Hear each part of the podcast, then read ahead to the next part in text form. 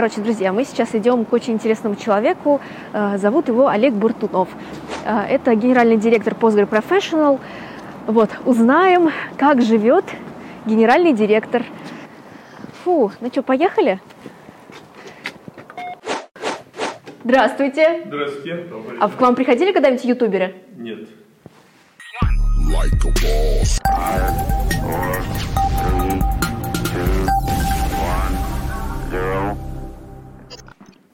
Мы здесь первый раз. Привет. Меня Фаречка зовут. Ну, если все начинать сначала, да, да. конечно, то... Давайте вот прям последовательно. Последовательно. Коротко и последовательно. Я занимался изучением сверхновых звезд. Угу. Вот. В процессе обучения, изучения я интересовался, заинтересовался базами данных. Так. Вот. В перестройку я попал в Калифорнию, угу. в университет, э, в город Санта-Крус. Угу. Вот. Я попал в Беркли, посмотрел на, на ребят. Мне порекомендовали сводную распространяемую базу данных, Ingres назывался она. Uh-huh. И после Ingres я, я попал в Postgres. Uh-huh. Он тогда назывался Postgres девяносто пять. Это был девяносто пятый год. Вы непосредственно попали в Postgres э, в самом офисе? То есть в Там штат? Не было офиса, это же open-source сообщество. Ну да, но да. просто... Ей, я был такие... в университете Калифорнии, uh-huh. и просто нас было меньше, чем четыреста человек, которые... переписывались по поводу Postgres девяносто пять. Он назывался mm-hmm. Postgres девяносто пять. Вот. И я стал его использовать для, своих, для решения своих астрономических задач. Mm-hmm. Вот. А потом поня- обнаружил, что как, чего-то не хватает. Ну и как по традициям open source, чего-то не хватает, возьми и добавь. Mm-hmm. Таким образом я стал э, потихонечку разработчиком Postgres. А Рамблер? Причем Рамблер? Какой Рамблер занимался? Дело, что у меня дача находи- находилась и находится в Пущино. Угу. Там, где, собственно, Рамблер находился. Там Дима Крюков, Сергей Лысаков, они там были. Я, конечно, был с ними знаком. Вот. Я с появлением интернета я интересовался, каким образом можно интернет использовать для науки. И я захотел сделать научный портал. Астронет. Астронет. Угу. Вот. Я подал грант в эр эф эф и, там, объяснял академикам, почему это нужно и так далее. И увлекся и э, сделал проект, э, создал проект э, распределенной электронной редакции. Угу. То есть в те годы это было вообще просто. То есть люди... Что значит распределенный? Значит, каждый мог внести какое-то да. изменение? Да, да. Вот сейчас бы это назвали бы WordPress, платформа, а тогда я это назвал распределенная электронная редакция, чтобы ученые могли сами писать о своих работах. И они, получается, на Астронет писали да. какие-то свои да, да, да, достижения. Да. Но тогда еще было все это в бумаге. Вот. Я придумал это. И не просто придумал, а стал думать над тем, как это реализовать конкретно, технические средства. Тогда же не было ничего, вот этих си эм эс, там, э, ну, всех известных платформ, которые взял из кубиков, создал. Угу. Там нужно было делать все самим. Угу. Вот. И я рассказал, естественно, это Диме Крюкову и... Сергею Лысакову о том, что я такой крутой и хочу сделать такую большую вещь там, в общем, и так далее. И они мне сказали, знаешь, говорит, мы едем к инвестору, а это была первая инвестиция. Угу. Поехали, говорит. Вот. Как раз вы, я и Женя Родничев со мной, вы, ребята, умные такие, с глазами такими, из университета, расскажете все. Ну, все рассказали, нам дали инвестиции, тогда вот так получилось. То есть ребята вели переговоры, но они делали, у них была задача сделать, ну как бы, они хотели сделать портал. Это же была только поисковая машина да. и, и топ сто. Угу, а, угу. Меня спросили, а ты можешь сделать на своей платформе портал, чтобы миллион человек обслуживать? Я говорю, легко. Вот, взяли. То есть сейчас я правильно услышала, что вы э, хотели создать Астронет, да. а э, Крюков хотел создать э, непосредственно поисковую систему Рамблер. Нет, они хотели еще портал Рамблер создать. Портал Рамблер. Да. И получается, на базе вашей, вашего Астронет сделали портал Рамблер. Точно. Более того, кстати... Перед нами один из основоположников интернета в России. Нет, Извините, ну, ну Рамблер это же... Рамблер, делал, Рамблер э, делался... Вот, э, мы сначала сделали Астронет, прямо сидя в гаише. Угу. Вот, а потом просто перетащили, ну, натянули другой дизайн, и получился Рамблер. А вы э, сейчас э, ну, вообще Астронет, он на данный момент, я видела, там какие-то новости выходят? Конечно, да, да, он, да. Живет, он живет, он живет сам. Это платформа, которая существует с двухтысячного года или девяносто девятого года, сама. двадцать лет. Сама. И я видела, там раздел есть письма читателей, пишут письма. Конечно, очень много психов пишут. Психов. Потому что астрономия привлекает все, многих, и люди пишут, делятся своими... Э, инопланетянами? Да, идеями, там, плоской землей, там, и так далее. Много, очень много. Даша, Даша, объясни дядям смысл жизни. А я не знаю. Вы следите за метриками Астронет вообще? Там кто-то, и сколько там пользователей? Ну, у нас в месяц порядка триста тысяч уникальных пользователей. Достаточно много. Это чисто получается... Астрономия. Это по, по России? Да. По России. Ну, не почему, со всего мира, как всегда, это же угу. открыто всем. И там публикуются только исключительно научные факты? Ну, мы стараемся, да, конечно. Да, да. Учебники, научные статьи, новости, красивые картинки. Дело в том, что мы считаем, что астрономия, она очень важна для мировоззрения человека, очень важна. Потому что без астрономии уже двадцать лет, наверное, преподавали в школах. Сейчас обратно ее вернули. Но вернули, как вернули? Дети в этом возрасте, в, этом, в, этом, в десятом классе интересуются только ЕГЭ. Астрономия им совершенно поэтому не нужна. Вот. И, во-вторых, уч- преподаватели по астрономии за это время вывелись, пропали. Mm. Вот. А зачем э, ученикам учить, школьникам астрономию? Ну, хотя бы просто знать о нашем мире. Правильно формировалась картина мира. Вот, например, я на, сейчас на конференциях стал спрашивать э, людей, а рассказывать простые факты. Люди просто, ну, я вижу, что девяносто девять процентов отвечают неправильно, не знают. Фаза Луны. Вот почему происходит фаза Луны? Почему Луна вот именно так наклонена, а не так, по-другому? Там? Вот вы сможете сказать? Почему она то полная, то не полная, то ее совсем нет? Я читала очень давно. И я, мне кажется, так сходу даже не скажу, почему. Вот девяносто девять процентов вот людей с высшим образованием, серьезных айтишников, которые ходят на конференции, делают доклады, они считают, что фаза Луны определяется тем, что э, Луна, э, мысли, что, тенью Земли, что Земля затмевает э, свет от Солнца, и вот тень на, на Луне приводит к фазе Луны. А на самом деле почему? На самом деле по-другому. Почему? Просто мы видим э, под, под условием видимости Луны относительно Солнца и Земли. То есть, ну, как шарик возьмите, осветите и двигайте. Вы будете видеть то больше, то меньше освещенность. И с разных сторон. Она да. же растущая и убывающая, да, да. есть, да?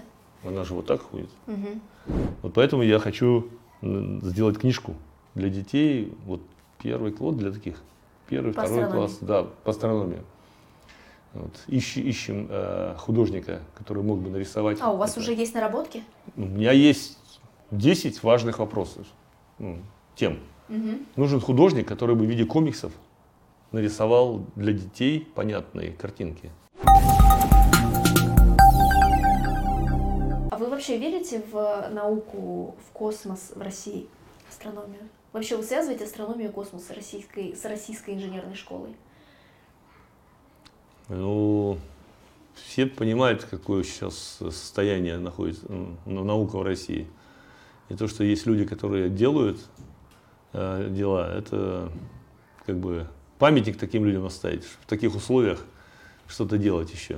Вы ведь, получается, по сути, будучи научным сотрудником, заинтересовались и, и ай ти-технологией, заинтересовались базами данными, данных и внедрили ее в свою научную работу. Конечно, да. И получается, что такое какое-то...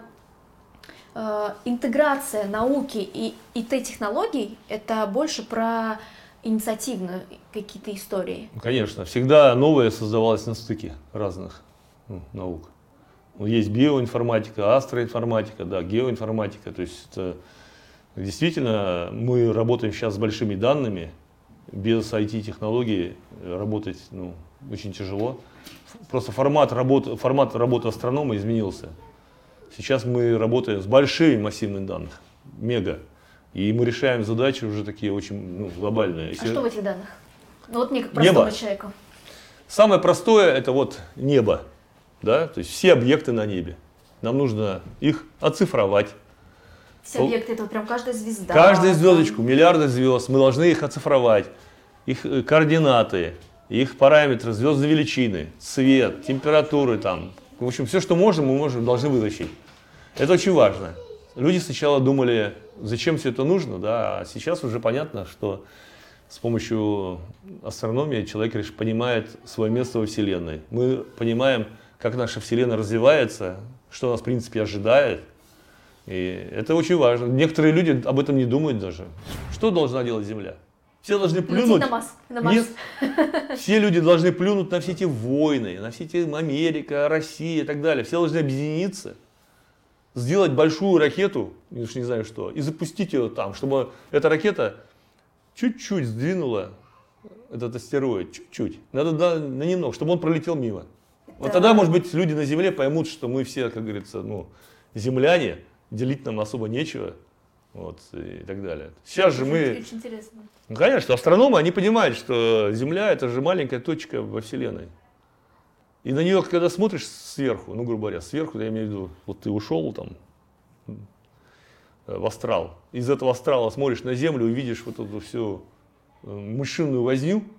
А теперь у меня, как обычного человека, а реальный... есть э, угроза того, и реально есть вероятность того, что метеорит полетит ну, на Землю. Астероиды, конечно, конечно, реально, и, реально. И придется строить ракету, чтобы... Ну, что-то надо думать об этом, да. По крайней мере, надо, надо решать задачу раннего а, обнаружения. То есть это реальная задача, которая да. стоит перед страной? Конечно, реальная задача, абсолютно. Хорошо. Их летает масса. А вот какая ваша, я так понимаю, что вы всегда были научным сотрудником и занимались именно астрономией, и да. сейчас вы являетесь да. астрономом. Как, из чего состоит ваша рабочая рутина как астронома? Что вы делаете? Ну вот сейчас у меня, ну раньше моя рутина состояла в том, что я писал программы, считал взрывы звезд, mm. вот, ездил на наблюдения, пытался открыть новые сверхновые звезды, вот, потом создавал... как называется, ай ти-сервисы для астрономов, вот, проводил интернет, делал интернет первый, да, там, проводил сети, mm-hmm. там, делал сервера, там, вот Астронет, у нас еще есть виртуальная обсерватория, там, терабайты данных, вот, сейчас у меня уже больше, после того, как все базы научные в институте, они как раз на Postgres, вот, сейчас вот одна из моих э- ответственности, а то, что если что-то случится, мы должны помочь. В частности, наша компания поможет. Mm-hmm. То есть наша компания с Гаишем, мы себя довольно тесно связываем. И несколько сотрудников Гаиша работают у нас в компании. Вот. Так получилось, что несколько сотрудников делала и, и Рамблер. Вот. Mm-hmm.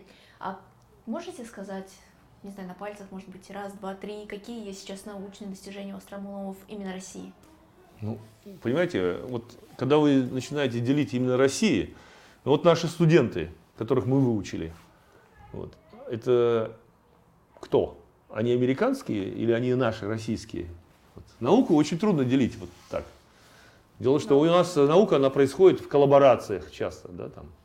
Вот. У нас есть серьезные, вот, у нашего института есть серьезные проекты, да. Обнаружение объектов, новых объектов с помощью, у нас есть э, распределенная сеть телескопа «Мастер», например. То есть там восемь, по-моему, или девять телескопов расположены в разных местах Земли и не полностью автоматически. Роботизированные телескопы. Они открыли гигантское количество, э, сделали много открытий. То есть открыли много новых объектов на небе. Дети, некоторые женщины считают, что сидеть с детьми – это быть курицей. Это, так сказать, распространенное мнение среди молодежи. Надо личностный рост, вертикально развиваться, коммуницироваться. В общем, черт знает что. Это коучи почитаешь, это ужас какой-то. А я считаю, что с детьми можно развиваться и чувствовать себя прекрасно. То есть можно и работать, и сидеть с детьми? Или да. ну, с детьми? С детьми можно развиваться, ты с ними вместе растешь. Попробуй быть тупой, да, и чтобы дети с тобой, с детям было с тобой интересно. Тебе надо все время...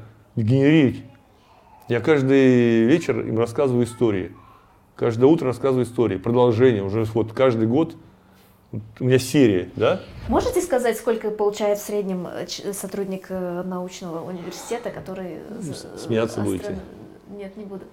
Ну вот моя зарплата это меньше двадцать тысяч рублей. Ну так маловато. Это очень маловато. Это очень маловато, ну, да. Ну, квартиру не купишь.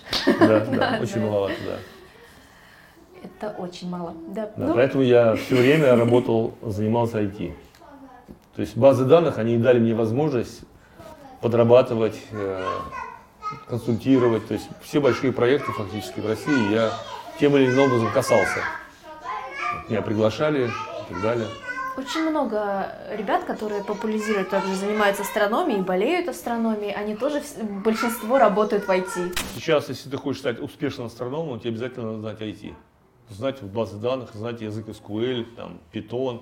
Это очень важно. То есть, чтобы стать астрономом, успешным астрономом, успешным астрономом нужно понимать в ай ти. Очень важно. Нужно, потому что мы работаем, потому что иначе придется, ну то есть идеализированная картина какая была раньше. Я помню, в институте боролся, значит, с людьми, которые мне говорили: Олег, зачем ты занимаешься базами данных, зачем тебе это нужно? Придут люди из вэ эм ка и все тебе сделают. Так вот, это не работает. Если ты хочешь, чтобы что-то получилось, надо делать самому. По, своими, да. Поэтому вот мы сами делали интернет, сами делали сети, там, э, писали программы и так далее. Вообще, ну, последний вопрос, э, касаемый э, астрономии. А почему вы не ведете популяризаторскую деятельность непосредственно к астрономии? Очень много мы ассоциируем Олега Бартунова с Постгресом, но не ассоциируем с астрономией.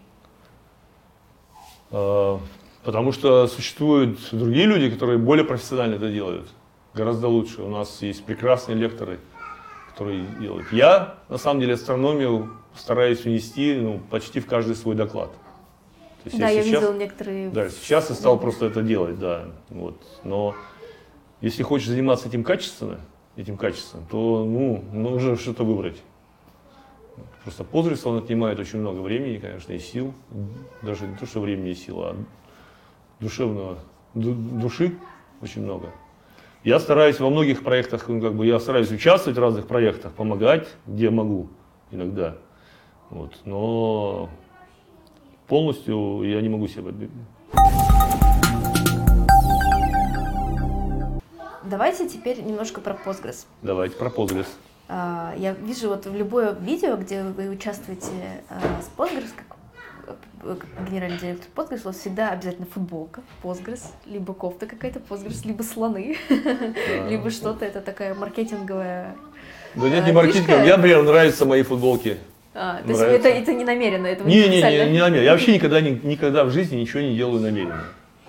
То есть я хожу в том, чем мне нравится, я ношу то, что... В чем я чувствую себя комфортно, я общаюсь с людьми, с которыми я хочу общаться. Postgres просто ближе к телу.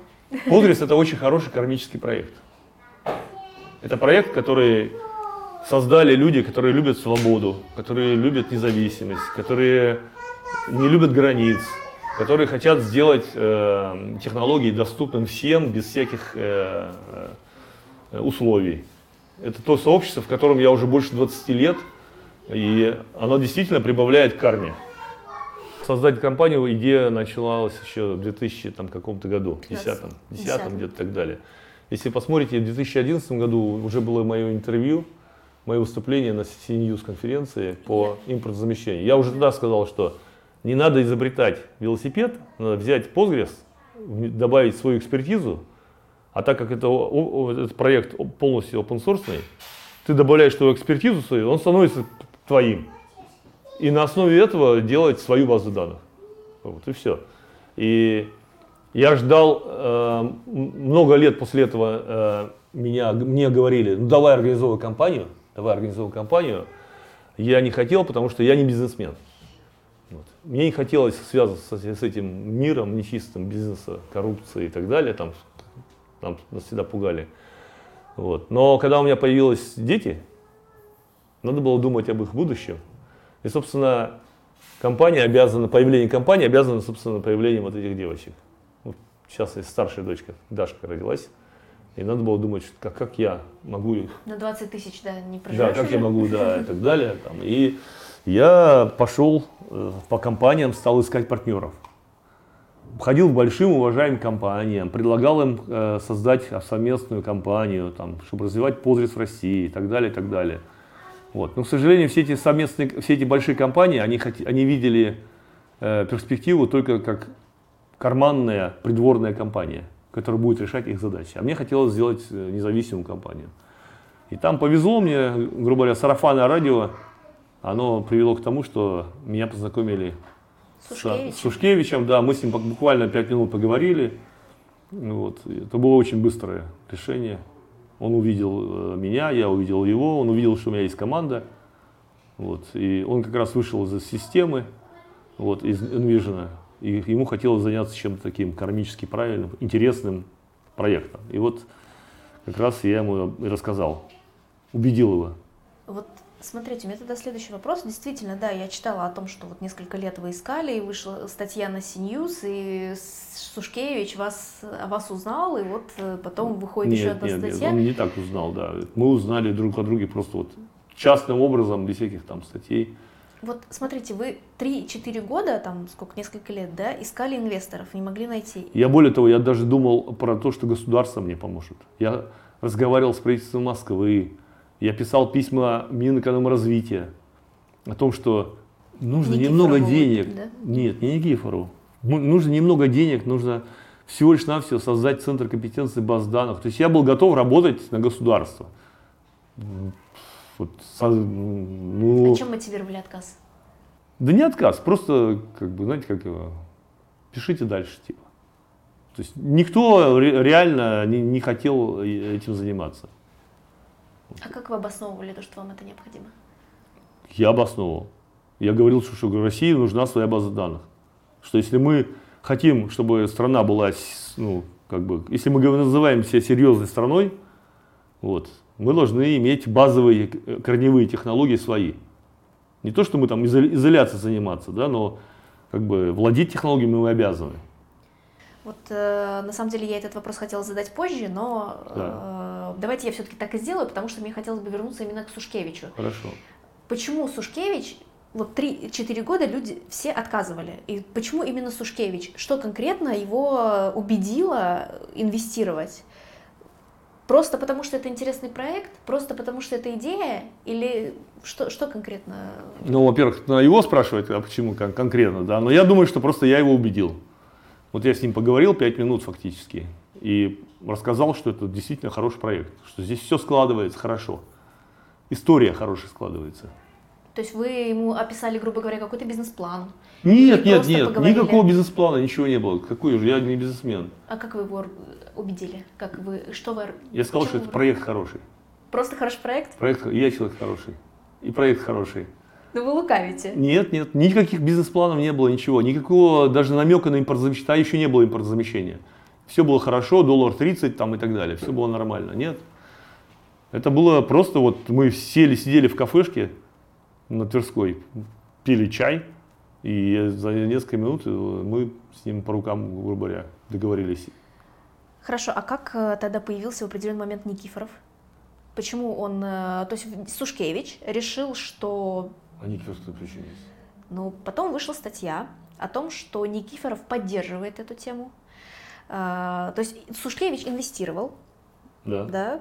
А, потом появляется статья, опять же, на CNews, что Никифоров, а, в принципе, считает, что Postgres — это тоже достаточно хорошая тема, ее нужно развивать, и нужно делать свою базу данных, но при этом... А, вы говорите о том, что государство не хотело как бы в, это, в эти дела вмешиваться. То есть, как оно и не вмешивалось, и ни копейки мы от государства не получили до сих пор. Хотя нам всегда обещали. Там, да, но вы... при этом Никиф... Никифоров вас поддержал. А потому что, во-первых, Никифоров сам пользовался Postgres'ом. Он же не всегда был министром. До того, как был министром, он был как бы разработчиком, айтишником. И он знал, что Postgres — это хорошая база данных. Вот. Во-вторых, мы организовали конференцию, как только организовали компанию, организовали большую российскую конференцию по Postgres'у и пригласили Никифорова выступить. И он пришел прямо на конференцию и вы, открыл конференцию. Он, он вышел и сказал: Postgres — хорошая база данных. Я, говорит, вообще удивлен, что, оказывается, столько много любителей Postgres, потому что весь зал Digital October был за, забит просто. Но все-таки Postgres был популярным еще до образования Postgres Professional. Он был не такой популярный. То есть тогда по умолчанию люди использовали MySQL. А сами э, создатели Postgres об этом в курсе? Ну, то есть как бы они... Слушай, а кто его называет создатель Postgres? Я, например, тоже создатель Postgres. Я был в самых первых рядах, ну, грубо говоря. Ну, в да. Калифорнийском университете. Это что да. Нет, просто я вот участвовал, участвовал в самых первых, ну, еще когда он не назывался Postgres. То есть нет такого понятия создатель Postgres. Это сообщество людей. Mm. У нас нет компании. То есть у Postgres нет компании, кто владел бы всеми копирайтами и так далее. Сообщество работает по такому принципу. Любой, любой contribution человека mm-hmm. это не просто в проект, это всем людям сразу. То есть, поэтому все, что сделал я, любой человек может сказать, что это мое. Все, что сделал он, любой человек, я могу сказать, что это мое.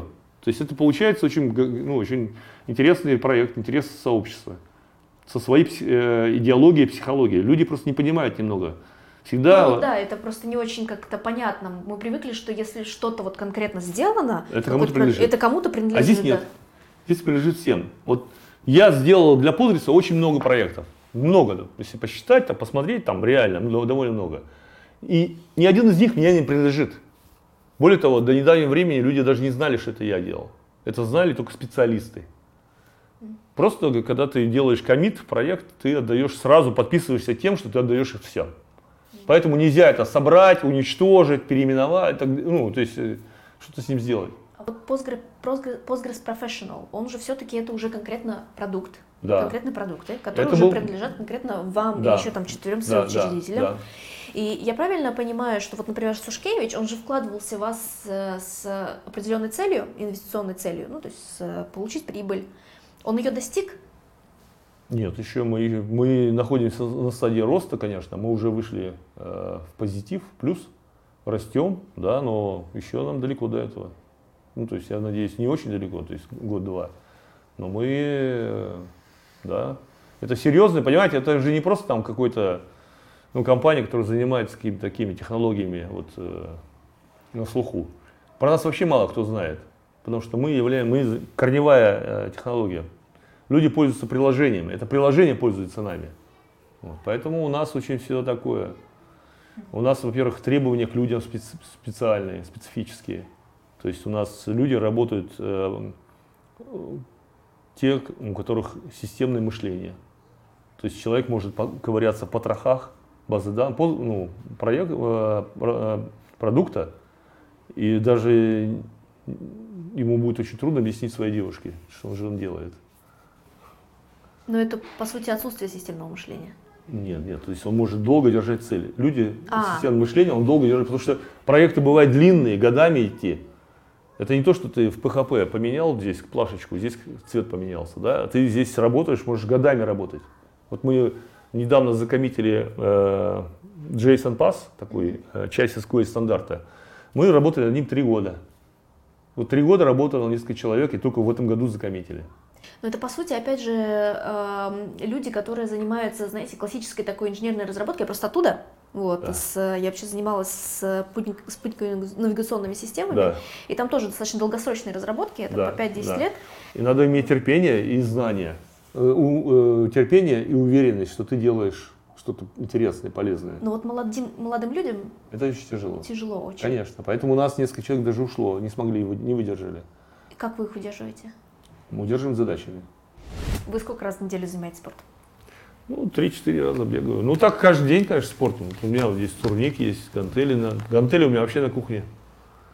Вы дома занимаетесь? И дома, и так, конечно. Ну, вы больше бегаете, скорее. Бег. Бег для меня очень важен, потому что бег – это вообще… Вы меня не спросили, почему бег. А бег это очень важно, потому что во время бега тебе никто не звонит, вот, никто не пишет, ничего ты не читаешь. Вот. Бег это медитация. Кровь отливает от мозгов, угу. и ты начинаешь как, по-другому мыслить, думать. И я, например, очень люблю готовиться к выступлению во время бега. Вот. Какие у вас требования к инженерам, к разработчикам? Я так понимаю, что у вас все-таки есть два сорта инженеров. Это непосредственно к, э, люди к разработчике? Нет, нет, у нас есть разработчики и внедренцы. И инженеры. Угу. Те, кто занимается внедрением, саппортом, консалтингом и так далее. Какие Это, к ним требования? Ну, требования, естественно, профессиональные, но вот разработчикам э, это наличие системного мышления. А это... как вы его проверяете? Задачками. Даем задачки всякие. Вот. Потом даем, у нас есть испытательный срок, на, в течение которого человеку, в первую очередь для человека самого важно понять, он сможет, это ему интересно или нет. То есть мы ему даем задачки, которые он сможет в результате успешной работы, он сможет закоммитить.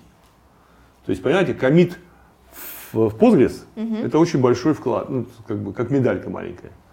Вот. Если человек имеет, будет э, устраиваться на работу и говорит, что у меня есть коммиты в проекты, вы можете посмотреть гитлог, да, посмотреть и показать свою фамилию. Это означает, что человек просто действительно работал не просто так. А вот. Внедренцам?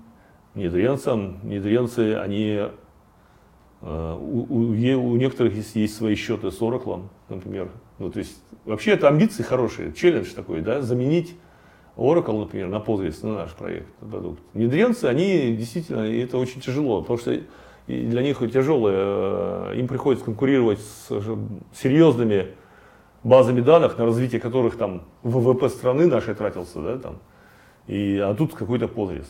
И, и челлендж как раз убедить э, большие компании, энтерпрайзы поверить в то, что вот наша маленькая компания может, оказывается, конкурировать. То есть такие маленькие зубастые продажники. Да, продажники, инженеры, да. И мы, вот я хочу сказать, что очень я горжусь тем, что наши инженеры смогли э, пробить э, такие серьезные компании, очень серьезные. Например? Даже не могу сказать, имею право говорить или нет. Сбербанк? Сбербанк. Яндекс? Это, Яндекс. Ну, Яндекс, они сами по себе даже работают. Первые, кстати, заказчики были у нас Яндекс, коммерческая компания. ФНС, например. Это Минфи, ФНС. Минфин. ФНС. Минфин. Знаю, ФНС это О, Федеральная как? налоговая служба? Ну, конечно, это самое главное. Да, да. Каждый год мы встречаемся. Да, да, да, да. И там используется Postgres. Представляете, как, как трудно было убедить вот такие службы. Это стало возможным только когда появилась компания. Потому что все говорили, понимали, что Postgres это хорошая база данных, но если бы не было, нет, без компании, нет профессиональной поддержки, нет ответственности, да, никто его, большой enterprise не будет использовать. Вот я сейчас прям хочу задать дальше вопросы, да. но в то же время я понимаю, что мы не закончили прошлое. Давайте, давайте сейчас закончим давайте, с инженерами, давайте. и я сейчас вот перейду давайте. вот к этому вопросу, давайте. непосредственно вот к, к самим компаниям. Требования к инженерам, вот именно к разработчикам, они, вот давайте, например, начинашку какую-нибудь, да, начинающий инженер. Джуниор. Джуниор, да, вот чтобы он к вам пришел, что он должен уметь? Знать C, как минимум. Почему C? Потому что Postgres написан на C. А, хорошо, да. принято. Второе, у него должны быть правильно сформатированы мозги. То есть идеально, если он знает э, курс, значит, э, фундаментальной математики, ну, грубо говоря, знает алгоритмы, структуру данных а там, и так далее. А я всегда говорила по поводу да. математики, да. Например, вот знает идеально, да, но э, мы уже понимаем, что таких очень мало найти. Вот, то есть мы уже согласны на то, чтобы у него мозги были сформатированы правильно, которые мы можем потом как-то подучить. Mm-hmm. Mm-hmm. Вот. Ну, наличие высшего образования – это большой плюс, потому что человек, который отучился, он знает, он прошел стрессы, он знает, как психологически более устойчив. Mm-hmm. Это, это вы выявили опытным путем, эмпирическим? Нет, это известно. Когда вы сдаете пятьдесят экзаменов, ну сколько там надо, да, за обучение, вы научились бороться с стрессом. Работа над серьезным продуктом – это большой стресс. Когда у вас имеются дедлайны, релизы, когда, извините меня, база данных, она находится в сердце любой, любой информационной системы, там хранятся данные, федеральные данные. Это большая ответственность. То есть человек испытывает, вот разработчик, обычный разработчик, любой, он испытывает большие нагрузки психологические. У него что-то не получается, да? Он впадает в отчаяние, там, там романтика, там чувства, переживания. Но все-таки я читала, что разработчики, они это наименее стрессовая работа, одна из самых так минимальных порогов стресса. Нет, нет, нет. У каждой профессии есть свою, смотри, как относиться. Можно просто поплевать на все и жить по жизни, так сказать, посвистывая. А можно думать, а зачем ты живешь, а для чего. Но кому-то все-таки интересно. Разработчики, они достаточно, ну это не такие активные ребята, они неразговорчивые, они… Это вы просто не видите их жизнь. У разраб... вот, нужно... ну, я вот все жду, кто напишет такой роман, значит, интересный про разработчиков системных, фильм снимет, чтобы показать, что на самом деле это Ромео и Джульетта, это вот ты, это чувство, это переживать. Ну как бы действительно приходится надо разговаривать с людьми, успокаивать. Ты ведешь такие разговоры, говоришь, что все нормально, отдохни, не получается, возьми другую Реально задачу. Реально так успокаиваете? Конечно, приходится, да, это, это же очень ранимые, очень ранимые люди, разработчики. Вы просто не, внутрь не смотрите. А вот сколько зарабатывает в среднем джуниор ваш у вас? Джуниор? Джуниор не очень много, но в пределах восемьдесят-сто тысяч. Джуниор. Да. Хорошо, а опытный разработчик? Опытный разработчик, это называется middle. Да. Middle. Серьезно же, серьезно же. Да, это уже к двухстам ближе. А сеньор? Сеньоров совсем много. Есть сеньоры? Есть, да, есть. Кого больше, сеньоров, мидлов или сеньоров? Мидлов, да. Мидлов. Мидлов, да. Мы сейчас набираем больше, мы набираем мидлов сейчас у нас, потому что много задач интересных, набираем мидлов. И, конечно, ходим по университетам, по вузам, собираем джуниоров. Вот, но это еще очень тяжелая работа. Это буквально работа по штуч, штучная. То есть я езжу, выступаю, рассказываю, потом вдруг появляется какой-нибудь человек. Этот человек, значит, ему даже задачку, он потом через месяц напишет, что я не справился, я не могу, я не потяну и так далее. Ну, селекция очень такая сложная. Подходят к вам студенты и Подходят, просятся? конечно, да. Просятся? Потому что всем интересен, Postgres всем интересен. Но когда они начинают понимать реальную цену, что это кровь, кишки. И мясо. И мясо, да. Они начинают понимать, что да, это прям, не, может, мы не готовы. Вот так вот закопаться внутрь. Серьезно работающий. У нас же open source, мы же не просто работаем внутри. Нам нужно эти наработки отдавать в сообщество. А это очень большая работа. Вам нужно на английском общаться с сообществом, убеждать их, чтобы они приняли этот патч. Mm-hmm. Это, может, говорю, длится годами. Не каждый. У нас менталитет не тот, чтобы уговаривать кого-то. И сообщество... Вы часто, вы, получается, постоянно, как выпустили новый патч, вы постоянно ему это отправляете и долбите. Мы все время там общаемся, мы там все время сидим, да, да разговариваем, мы участвуем во всех конференциях. И это сообщество, блин, опять эти русские со своими пропусками. Нет, нет, нет, не обязательно опять русские, просто они требуют, сообщество вполне справедливо требует, чтобы мы не только патчи посылали, но и занимались ревью других патчей чужих. Mm-hmm. Вот, ну просто это тяжелая работа, для этого надо созреть, для этого нужно... получить достаточный уровень экспертизы. Вот то, что, чем мы занимаемся. Вот в последнем релизе Postgres двенадцать, который только что вышел, там уже двадцать пять наших фамилий уже благодарности. А раньше было всего один, два, три, а сейчас уже двадцать пять. Теперь возвращаясь непосредственно к компаниям. Да? Да. Ну, про инженеров мы поговорили. Как, их, как да. вы их ищете, я так понимаю, вы на конференциях в основном. Да. Тогда у меня такой вопрос. Вы говорили то, что непосредственно уговаривать, например, история с ФНС, да, Федеральной налоговой службой, да. прийти и сказать, ребята, да, ваш пост, ваш Oracle вообще там импортозамещение, вот ваш Postgres, все-таки это достаточно такие вот госструктуры, они не гибкие. Очень не гибкие. Очень не гибкие. Это занимает годы.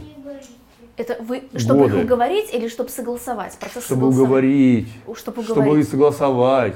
Они будут годами тестировать, они будут э, растить свою экспертизу.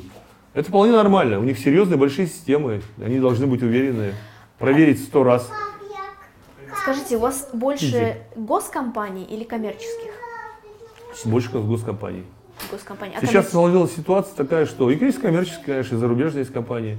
Вот. Сейчас сложилась ситуация, когда верхи прекрасно понимают, что близится двадцать второй год, когда надо отчитываться о импортозамещении. Низы прекрасно понимают, что Postgres хороший, и, ну, грубо говоря, админы и так далее, они его любят, работают. Угу. Вот. Проблема вот в этом среднем слое управляющем, потому что этот средний слой сформировался э, в те годы, когда они учились по курсам Oracle, эм эс кью эль. Вы же помните, когда э, Сорос раздал всем университетам бесплатные лицензии, Oracle раздал курсы, они сделали большое дело. То есть действительно э, по всем университетам до сих пор продолжают читать базы данных по Oracle и эм эс кью эль.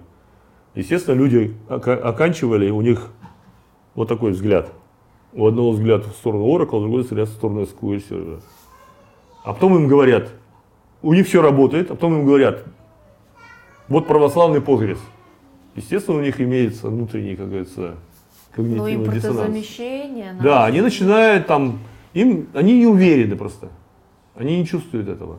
Ну вот смотрите, я так понимаю, основные, про, основные проекты связаны именно с импортозамещением. И вообще, на чем Postgres кормится, Postgres Professional, да, это в основном истории с импортозамещением. Это связано с тем, что государственные деньги, что основные деньги у нас в России это государственные. Вот и все. А вот коммерческие компании, которые к вам обращаются, они тоже, с, какой, с каким запросом они обращаются? Зачем они хотят? Они просят обычно консалтинг. Консалтинг, расследовать какие-то инциденты, помощь такую. Поддержка. Мы же поддерживаем и обычный Postgres, ванильный, ну, комьюнити. Mm. То есть они в основном сидят на бесплатном, и да, вы да, да, да, помогаете да, им непосредственно? Мы помогаем, да, конечно. Много стоит проект у вас? Что значит много стоит проект? Внедрить э, про, проект по миграции с Oracle, например, на Postgres. Это все зависит от размеров проекта. То есть если это миллионные строчки кодов, миллионы, да, то, конечно, это довольно серьезно. А вот расскажите теперь, опять же, мне, как человека, который не занимается базами данных, я правильно понимаю, вот смотрите, я, например, какая-то компания, ну, я, э, там, не знаю, Греф, допустим, Герман Греф, да. Да? Я не пишу на э, Oracle, я не пишу в Oracle, там, на баз данных, я вообще не знаю, что это такое. И тут я понимаю, вот приходит ко мне импортозамещение. Кстати, Сбербанку импортозамещение никак не катит. Почему? А это коммерческая компания. Сбербанк — это коммерческий банк. Ну, это же... Хорошо. Фейнес. Здесь просто чистая экономика. Чистая экономика. Вы платите Oracle гигантские деньги. Зачем? Насколько когда есть дешевле? Postgres. Насколько дешевле Postgres? Во много раз. Во много раз дешевле. Это во сколько? Раз в пять-шесть. Там, все зависит от... Дело в том, что у Oracle ну, много планов разных. Зависит от того, какое что вы берете. Потому что есть голый Oracle, который почти не работает. К нему надо докупать всякие модули, чтобы там получить дополнительный функциональность. К нему надо покупать поддержку. Стоимость поддержки растет с каждым годом, да, и так далее. То есть Oracle это очень, очень дорогая, дорогой продукт. Естественно, даже большие, дорогие, ну, успешные компании типа Сбербанка, они всегда рассматривают экономическую сторону. Экономическую эффективность. Конечно. Тем не менее, возвращаясь к вопросу, да, то есть я там, ну, допустим, там руководитель какого-нибудь ай ти-департамента там, да, э, в эф эн эс, да, и я понимаю, так, у меня, значит, импортозамещение, значит, тут какие-то... Начальство э, требует. Да, да, значит, что-то надо делать. Я, значит, при, приходите вы, значит, вот, смотрите, Postgres. Процесс миграции. Вот для меня какая-то головная боль. Большая. И обычно, и обычно, обычно бюджета... бюджета на миграцию у, у компании нет. И в основном, конечно, Postgres э, используют так, что создают новые, новые проекты на Postgres. Вот. А миграция — это достаточно сложный процесс. Вопрос миграции, да? То есть я вот руками, вот я, то есть руководитель, да. У меня какие-то там данные мои, да. То есть я должна вас впустить в мои данные, ваших инженеров, нет. Там, не знаю, два-три человека. Нет. Как? Делается обычно это собственными руками. Данным, к данным очень тяжело подпустить внешних людей, естественно. Мы помогаем миграции кода, например. Мы помогаем им э, в, в плане миграции, составляем, да? Мы помогаем им в архитектуре. Потому что архитектура для Oracle не всегда такая же, как архитектура для Postgres. И сами разработчики, которые работают с этими да. данными, они сами будут переносить, а вы все... Да, да, да, мы помогаем, да, мы отслеживаем, мы проверяем все и так далее. Mm-hmm. Естественно. Интересно. И в этом смысле у компании остается своя экспертиза. Mm-hmm. То есть в этом происходит как раз э, процесс, что они потихонечку начинают понимать, что это такое. И когда они знакомятся, они видят, что все нормально, оказывается, все работает. Так зачем нам Oracle? И при этом еще они могут рефакторить код mm-hmm. старый, с костылями, который работал там годами, да, они рефакторят, переписывают еще на полный. Тогда, смотрите, я как-то тоже на CNews э, нарвалась на одну статью где некто Ривкин, это человек, который... Знаю его, да, Ривкина, да, Oracle. Где... Хороший, хороший дядька. Да, так, такое вот интересно, ну, в статье это так описывало, знаете, как скандал, интриги, расследования. Значит, так, значит, э, э, Ривкин говорит, не, не спешите мигрировать. А тут стоит Бартунов, нет, спешите мигрировать. Тут все хорошо. Нет, мы друг друга хорошо знаем, мы много лет знаем, еще до всяких там этих компаний и так далее. Мы встречались на разных конференциях и... У нас еще и тогда были такие разговоры, что я, моя точка зрения заключается в том, что не то, что там не уровень того, что Oracle лучше, Postgres хуже, или Postgres лучше, Oracle хуже. Дело в том, что конкуренция привела к тому, что все базы более-менее ну, на каком-то уровне и так далее. А просто заключается в том, что мой поинт, что не нужен Oracle, что Postgres вполне достаточен для того, чтобы вот все эти проекты, девяносто девять десятых, там, десятых проектов, да, они могли работать вполне прекрасно на Postgres. И Oracle не нужен. На бесплатном, на нашем. Просто у нас есть, почему мы, например, у нас платный Postgres? Потому что, э, согласно закону Российской Федерации, проекты, которые работают с персональными данными, должны использовать сертифицированное... Ну, это вот да, еще вопрос да, сертификации. Софт, да, mm-hmm. сертификации. Чтобы сделать сертификацию, должен потратить приличное количество денег. Да, там. Поэтому вопросы уже, ну и сделать патчи соответствующие. Вопрос о бесплатном Postgres уже здесь совсем не стоит. Просто то, что мы сделали сертификацию, это дало возможность российским компаниям легально использовать Postgres. Без нас они не могли бы. Уже, вот, уже здесь э, входит стоимость. Mm-hmm. Да, и это мы каждую версию мы сертифицируем заново. Мы тратим миллионы, миллионы. Знаете, вот так вот э, звучит это, ну, как э, какой-то э, такая жест доброй воли. Как будто вы все-таки не стремитесь на этом заработать. Но вы же стремитесь на этом заработать, и это вас кормит. Мы стремимся это заработать. Но просто, знаете, бывает же такое, что ты зарабатываешь, и всем хорошо. Ну, это да, тут не поспоришь. Да. Нет, у нас как раз мы очень интересная компания, это у нас э, очень интересный эксперимент в России идет. Мы делаем э, бизнес на опенсорсе. Какую еще такую компанию найдете? Это вот мы делаем, уникальность. Да, мы Почему пытаемся, здесь? мы хотим доказать всем, да, что можно быть белыми, пушистыми, дружить со всеми и быть успешными. Вам нравится делать бизнес? Мне? Нет, я не бизнесмен. У меня, э, я слишком, как бы, много знаю, во-первых. А во-вторых, э, я люблю общаться с теми людьми, с которыми я люблю общаться. Вот. В бизнесе надо уметь э, общаться со всеми. Ну, я так понимаю, вы разделили эти функции. Да, у нас, у меня есть, слава богу, у нас же есть команда. У нас есть люди, которые могут надеть пиджак, костюм и поговорить хорошо, правильно. Вот. Я разговариваю, знаете, я, ну... За исключением маленьких моментов, я говорю достаточно открыто. Хорошо.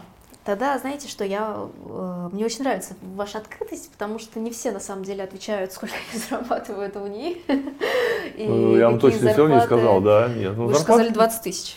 Что? Вы мне соврали? Нет, меньше двадцати тысяч. А. двадцать тысяч я, может быть, был бы счастлив. А. Хорошо. Меньше двадцати тысяч, конечно. А вот по поводу э, все-таки вашей, вот смотрите, давайте вот чисто экономически. Значит, ваша м, доля распределена все на пять человек, двадцать, да. Поровну, двадцать процентов, да. да. да? Э, ваша прибыль, получается, это двадцать процентов от э, выручки, да. Точнее не выручки, а от чистой прибыли, да, да. Чистой прибыли да. двадцать процентов. Вы забираете все эти двадцать процентов? Нет, конечно. Нет, конечно. Обратно вкладываете? Ну, просто не берем. А как вы же зарабатываете? Мы развиваем компанию. Мы... У вас есть зарплата помимо выручки? Помимо дележки прибыли? Мы не делим прибыль. У меня есть зарплата, я ее обычно получаю, как все. Вот. Она, так сказать, там, дает достаточно для того, чтобы я мог ну, жить и заниматься этим делом, и не думать про, про эти мелочи. А... Кто-то из ваших э, соучредителей забирает эту выручку?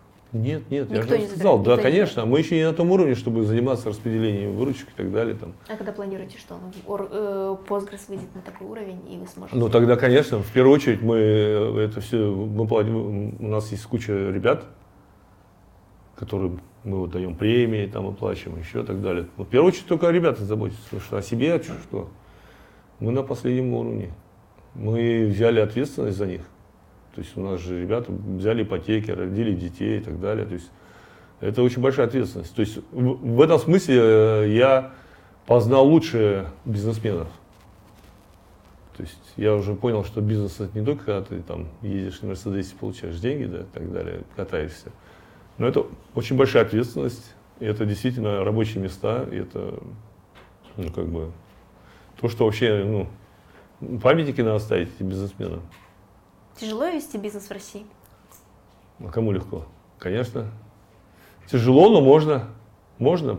Вот мы все надеемся на то, что э, как-то общество созреет. Знаете, как бывает, мы говорим о том, что вот у нас подъезды там грязные, там что-то еще и так далее. Но большей частью это оказывается вдруг, что можно самим все сделать. Ну, то есть, вот я боролся долгое время с машинами на, на, на газонах. Иду на работу, стоят машины на газонах. У меня душа, я не такой человек, я начинаю бороться. Полтора года боролся, машин нет теперь. Вот я один человек поборол эти машины. Я хожу теперь на работу, и машин нет. Моим, моим глазам приятно. Понимаете? То есть, есть вещи, которые мы вполне можем сами сделать. И это называется «общество лучше созреть». Общество созреет, когда каждый человек начнет понимать свои права и обязанности, Хорошо, свои возможности. Хорошо, как это относится к бизнесу? К бизнесу это относится точно так же, потому что люди начинают понимать, что вести бизнес э, хорошо, открыто, это выгодно, это нормально. нормально. Никаких а люди так... этого не понимают сейчас? Люди же, мы же пришли из, из дикого, дикий капитализм. Мы пришли, на, нас сильно поломала перестройка, когда там было вообще что-то ужасное, не бизнес. Люди потихоньку начинают цивилизовывание. То есть раньше же все э, пира, ну, пользовались пиратскими программами. Да? Угу. Но сейчас уже трудно уже понять, что кто-то там, ну, люди, так сказать, э, не студенты, а вот нормальные люди, они, им проще купить и без всякого геморроя пользоваться. Нет, но тем не менее, вот если возвращаться к бизнесу, да, да. Э, какие сложности вообще ведения в России именно ай ти-бизнеса? ай ти-бизнеса? Непрозрачность. Не, не, не прозрачность закупок. Мы не знаем, кто, как, как процесс идет и так далее. Ну, а у госзакупок не пред... можно следить? Непредсказуемые. Если а вот почему они так... Ну, там, понимаете, у нас же законодательство еще странное бывает. То есть, например, написано импортозамещение, да? А Oracle покупает больше, больше, больше. Каким это образом? Ну, а потому что, же имеют право. Потому что такое законодательство, что оно позволяет им, значит, оставляет дырки для того, чтобы продолжали закупки Oracle. Потому что на словах все говорят, мы поддерживаем российское, а на деле оказывается, что нам ни копейки не дали. Ни гранта, ничего. Мы там, в министерстве, мы выиграли в конкурс в самый первый год, в две тысячи пятнадцатом году. Угу. Если бы нам дали эти деньги, мы бы были уже сильно Вам выше. Вам не дали да. деньги, которые вы выиграли? Да. Почему? Ну, а я все знаю, денег не было. Где, что за конкурс? Конкурс Мин, Минсвязи. И там семь баз данных участвовало в этом конкурсе, например. И, и мы выиграли. Вам просто не дали денег? Да, не дали. А чем это обосновали? Что денег нет. Это как? Ну так, как бывает же, что у нас так организовывают конкурс, а денег нет. Там кто-нибудь не дал. Это, это очень... А, ну вы как готовились? Почитайте Минсвязи, значит, две тысячи пятнадцатый год. Про нас написано, что мы победители. Молодая компания, она выиграла там то все там. Мы подавали там то ли на два миллиарда, там, то ли еще, я не помню, какие-то деньги. Вот такой талмуд подали. Сумели, вот маленькая компания, только-только организовали. На полтора миллиарда. Я же не помню, сколько там. Уже не важно, потому что это были хорошие, приличные деньги, которые дали бы нам старт очень хороший. В результате мы боролись за то, чтобы там как-то вот вырастить. Это очень тяжело, да. И это вот, ну вот, то, что мы не распались, это прямо даже, я считаю, что... Благодаря тому, что у нас, ну, сила воли такая, и упорство, и, и желание сделать проект. Мы развиваем наш проект. У нас очень много планов, очень много планов. планы, не скажу безумные, но они, они, касаются, они прямо на передний край науки выходят. Потому что это наш, ну, база данных – это очень научная область, наукоемкая. И у нас такие задачи, мы ищем научные коллективы, да, с кем сотрудничать и так далее. Вот, вся, вот люди говорят про цифровую экономику, например, да, они не понимают, что цифровая экономика, она будет реальной тогда, когда вот эти все цифры, их можно куда-то положить. Экономисты об этом вообще не знают. Они вот витают в облаках. Когда им начинаешь говорить, что нужны базы данных для этого, чтобы ваша цифровая экономика работала, вот, они очень удивляются. Это, кстати, очень интересно, потому что как раз следующий вопрос, вы меня, вы меня опережаете. Mm. Следующий вопрос был э, непосредственно к СУБД-строению. Да. Я вот эту фразу у вас да. уточнила, потому что... Да, СУБД-строение, да, я ее изобрел, да. Вы говорили, что очень сильный голод именно на разработчиков СУБД. Да. Не людей, которые работают в этих базах да, данных, да, да, именно а разработчиков. Именно вот да. могут их построить. Практически нет их. Школы нет в России. Эту школу мы пытаемся только сделать. А в чем, в чем она перспективна? И зачем России строить свой, свою базу данных? Зачем? А кто говорит, что России? Ну, вы мы говорили... это работаем на международном уровне же. Просто вы, например, в интервью про э, на радио, да. я даже название не, не вспомню. На медиаметриксе, да. Да, что, да. да, говорили о том, что если мы говорим все-таки про уровень России, да. Да, именно на глобальном уровне, с точки зрения именно своей страны, что нам необходимо разработать свою базу данных. Да. Просто я вот представляю, да, вот на уровне страны там мы должны разработать, э, ну там, ну если вот обычным обывателям, да, там, не знаю, свою машину, свой там пять джи, свой, свою там ракету какую-то, которая там как как Лымак, да, садится, а вот своя база данных. Это что, что это? Как вот, вот я молодой специалист. Ну, смотрите, вот, здесь два вопроса. Один вопрос то, что мы разрабатываем базу данных, и она является российской, но при этом наши разработки идут еще и международные, Postgres. Mm-hmm. То есть мы делимся, естественно. Вот. А почему России нужна база данных своя? Очень просто. На самом деле, конечно, если брать идеально, идеальную картину мира, да, мы все должны дружить миром, да, никаких стран не должно быть и так далее, и так далее. Но существует реальная политика, и мы в этом мире живем. Mm-hmm. В мире политики дружить страны могут только тогда, когда вы более-менее одинаковые. Как только вы, у вас нельзя дружить со слабыми странами, нет дружбы. Вам всегда могут, вас могут прижать. Видели, что с Китаем случилось там? С компанией Huawei, с компанией зет ти и. Их просто за месяц Штаты прижали. Просто потому что они не, они не владели базовыми технологиями. Вот чтобы этого не могло произойти с Россией, да, у России должны быть свои технологии. А так, пожалуйста, дружите, конечно. Но тогда, когда ты чувствуешь себя сильным, да, ты можешь дружить, пожалуйста. Хочешь мира, готовься к войне. Конечно, да, да, да, да. Есть такая политика, но она связана только исключительно с тем, что вот, вот такая у нас на земле сложилась ситуация. Вот завтра придет Газпром, скажет, помогите, и мы поможем. К примеру. Да? Товарищи Газпром, приходите. Конечно. В разработку СУБД много народу не надо, не торопитесь. То есть мы их всех не переварим. Мотивируем, мы, да. мы мотивируем, да. Мы всех не, не переварим, вот. А, потому что не так много людей, которые способны погрузиться, значит, в потроха базы данных, тем более, как называется, есть, есть, понимаете, legacy код. То есть, несмотря на то, что Postgres это очень хороший код, я могу сказать, очень хороший, структурированный, коммитируемый, хороший код, но это legacy. Для некоторых людей, особенно молодых, это прямо ну, не, не, ну, тяжело. Они хотят писать свое, с нуля и так далее, но писать новые продукты. Вот. Во-вторых, как я говорил, нужно иметь системное мышление, то есть уметь иметь возможность годами работать и при этом быть готовым, что ты своей девушке во время прогулок даже не сможешь объяснить, что ты такое делаешь. Вот. Это тоже не, не, не всем под силу. В-третьих, но в-третьих, базы данных, они... Ну, как я говорил, требует форматированных мозгов правильных.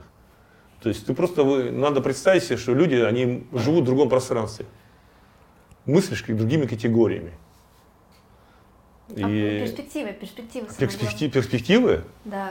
Это Если перспективы, перспективы ну, естественно, перспективы заключаются в том, что ты начинаешь быть, ты быть членом большого сообщества, очень интересного, хардкорного такого опенсорсного сообщества, вот, где ты общаешься с крутыми людьми, реальными. И ты получаешь кайф от того, что тебя коммитит сам Том Лейн, например, там, наш лидер сообщества. Ты автор джей пег стандарта и так далее. Там. И у нас девочка, которую закоммитил Том Лейн, она ходила счастливо, счастье испытывала, потому что ее сам Том Лейн закоммитил или кто-то там закоммитил. То есть это там другие ценности. Вот, это не то, что там ты сидишь, вот ты пэ хэ пэ-шник, извините меня, вот, э, и что-то быдлокодишь, да, там, и так далее. Вот. Здесь ты занимаешься ну, глубинными э, разработками, очень глубокими. И иногда ты настолько в них погружаешься, что тебе бывает очень даже тяжело оттуда вынырнуть и рассказать, что ты делаешь. На самом деле, конечно, я всегда прошу людей уметь рассказывать на сторону, но очень тяжело вот, их послать на конференцию, чтобы он что-то зажег. Это очень тяжело. Вы очень редко увидите системных разработчиков, которые на конференцию зажигают. Это, это, это почти... редкость огромнейшая. Да, большая редкость. Поэтому да. я, я взял на себя, в частности, эту роль. Я, значит, езжу, рассказываю про наши разработки, стараюсь это интерпрет... делать это так, в форме, доступной кому-то.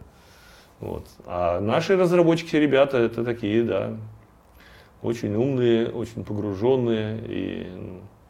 Короче, то есть, нафиг ваши нейросети? Я, нет, нейрос... насчет нейросетей как раз я хотел бы сказать, что нет, мы используем нейросети. Для чего? В Postgres, в базе данных. Дело в том, что одно из будущих баз данных, это то, что она идет в облако. В облаке она должна уметь сама адаптироваться к окружению, к ресурсам, к запросам, к данным, всем глупостям пользователей. И это как раз один из наших планов, использовать нейронное, использовать машинное обучение вот, и искусственный интеллект для чтобы того, они чтобы... сами адаптировали да, данные? Да. Я говорю так, мы не обедаем. Вот я, например, не обедаю, бегаю. Я утром пью калмыцкий чай. Пью, пью калмыцкий чай практически, больше ничего. Потом в обед бегаю. Можно нескромный вопрос? Да. Сколько вам лет? Мне шестьдесят. Давайте вернемся к планам. Да. Вот я говорю, это что вот мы, то есть мы как раз нам очень нужны. Нам очень нужны люди, которые э, разбираются в машин-лернинге, в искусственном интеллекте. Угу. Э, люди, которые могут нестандартно мыслить и готовы не просто там, знаете, вот бывает все-таки бывают люди, которые повторяют, могут читать статьи, повторять, там, разбираться. А мне в первую очередь нужны люди, которые идут вот на край, за край. То есть они могут вступить за край, потому что задачи, которые у нас стоят, они сильно, э, э, ну, они отличаются от типичных задач, которые, в которых используется сейчас машинное обучение. Вот типично используется машинное обучение какое? двадцать процентов изучил, восемьдесят процентов предугадал. Вот тебе там книжечки, вот тебе рекомендовал, вот тебе картинки, вот здесь опознал. А чушь, у вас? Чушь. Они борются за то, что там пять процентов быстрее, десять процентов точнее и так далее. А у нас задача другая, у нас динамическая задача. У нас база данных, она все, все время живет, да? Все время что-то меняется, запросы меняются, данные меняются, память меняется, да? Там доступные там, процессоры меняются. Вот. И для нас важные задачи инкрементального обучения, например. То есть, когда ты обучился, а второй раз ты не заново начинаешь обучаться, а инкрементально, как человек обучается, последовательно, не теряя памяти. А вот сразу у меня такой вопрос возникает, а у Oracle, у MySQL... Все к этому идут. Все к этому идут. Все к этому, а потому что это очень горячая тема, очень горячая тема. И мы здесь прямо вот... То есть это, это тот момент, где можно за год-два, за год-два вырваться вперед. Mm, то есть это та победить тема, Oracle, кто... Microsoft и так далее. Это она такая новая, свежая, горячая тема. Прям хайп-хайп. Хайп-хайп. Нейросети и базы данных. Да. Интеграция нейросетей и... в базы данных. Ну, обучение... Просто сами по себе нейросети это ничто, это просто инструмент ну, сами да. по себе. А получается э, интегра... обучение, то есть это сама э, адаптация. Да, адаптивная баз база данных. Вот, вот такое название у меня. Облачная адаптивная база данных. И здесь челленджи такие, ну, я могу написать, что мы уже, да, но на самом деле, конечно, надо, это любые могут написать, но а реальных не... успехов еще нет ни у кого. А вы не боитесь, что вы, вот, вы сделали его опенсорсным, да, этот продукт, пусть даже и какой-то драфт-версии, да, и вы, ну, тот же Oracle быстренько сейчас подсуетится, доработает. А что бояться, надо просто идти вперед. Приятно, когда за тобой идут. Вот ну, мы, например, мы сделали некоторые вещи, которые мы сделали раньше, чем у Oracle. Вот я лично этим делал. То есть мы сделали то, что, например, у Oracle не было. И они за нами повторили. Например? Ну, например, мы сделали, значит, поиск ближайших соседей, да, там, алгоритм реализовали. Или там JSON вставили, сделали. Mm-hmm. Мы сделали первые. Вот личными ручками. А Oracle за нами повторял. Ну что, котики, вам понравилось? Если понравилось, ставьте лайк. Если не понравилось, ставьте дизлайк.